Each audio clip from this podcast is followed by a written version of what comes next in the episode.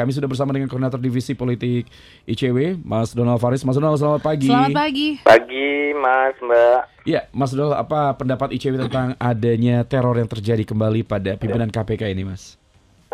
Uh, tentu kita mengkutuk keras dan hmm. sangat prihatin. Ya. Uh, tidak seperti pernyataan Menko Polhukam yang menyatakan uh, tidak usah gaduh. Itu pernyataan bukan pernyataan seorang pimpinan uh, lembaga negara uh, uh, kementerian negara. Yang harusnya juga turut uh, memikirkan bagaimana cara menanggulangi ini. Uh, akan tetapi saya melihatnya uh, apa uh, ini adalah teror yang kesekian kalinya. Betul.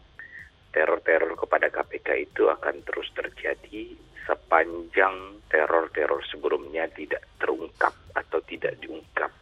Ini dua pendekatan yang berbeda tentunya. Mm-hmm. Kalau tidak terungkap itu karena memang kesulitan bukti, tidak diungkap itu karena tidak inginan penegak hukum untuk membukanya. Nah, banyak tentu ini menimbulkan anasir dan pretensi. Mm-hmm. Tapi bagi saya uh, kita sebut itu tidak terungkap saja.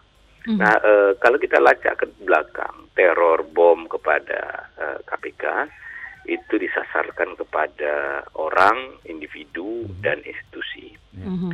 Kita mungkin bisa membuka catatan masa lalu di Februari 2008 gedung KPK itu juga pernah diteror bom mm. uh, sehingga seluruh pegawai KPK turun uh, dan keluar dari gedung KPK.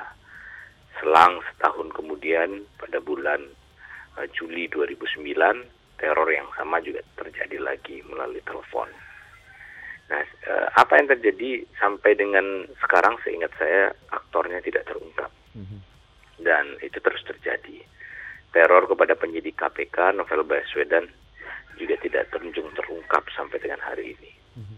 Nah, itu sehingga saya menimbulkan hipotesa bahwa teror kepada KPK itu akan terus terjadi sepanjang teror-teror sebelumnya tidak terungkap atau tidak diungkap. Mm-hmm. Nah, mm-hmm ini akan terus terjadi dan kadang-kadang saya juga mengobati hati kawan-kawan KPK uh, eh, sambil mengeluarkan joke nggak usah khawatir ini tandanya KPK dan kawan-kawan KPK bekerja kalau tidak bekerja kan pasti tidak ada teror iya, gitu yeah, yeah, itu yeah. hanya joke kepada kawan-kawan KPK untuk uh, memberikan ya. semangat iya Mas Donald ini apakah ini suatu pelemahan terhadap institusi KPK atau supaya KPK mundur dari setiap eh, kegiatan-kegiatan penanganan kasus korupsi begitu? Ya, segala sesuatu bentuk teror, intimidasi, mm-hmm. menghilangkan kewenangan KPK melalui revisi Undang-Undang Tipikor bisa kita anggap sebagai sebuah rangkaian sistematis untuk memperlemah KPK, mm-hmm. baik dalam jangka waktu pendek maupun dalam jangka panjang.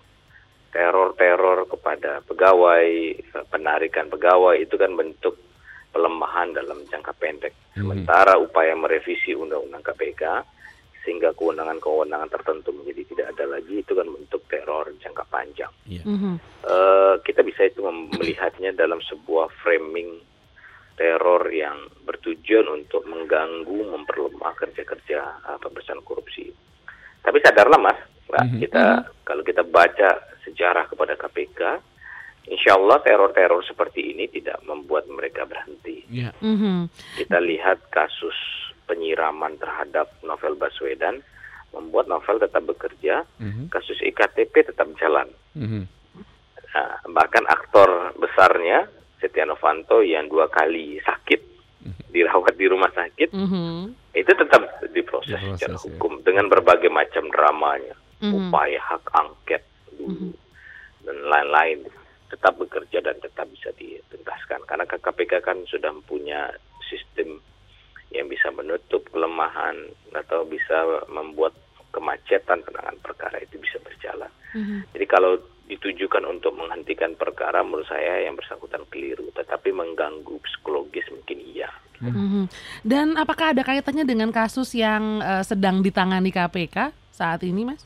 Well, itu pertanyaan yang banyak masuk dan saya pikir uh, kita susah uh, membuat konklusi. Jadi yang muncul kan akibatnya asumsi-asumsi uh, kita. Uh, ada asumsi yang mengaitkannya dengan pemilu, mm-hmm. proses politik.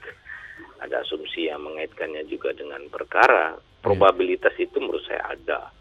Tapi mana yang paling utama dan paling mungkin tentu KPK yang bisa menjawabnya. Mhm. Sehingga saya kemarin menyarankan kepada KPK harusnya dilakukan internal assessment Mhm. apa yang sedang berproses hari ini.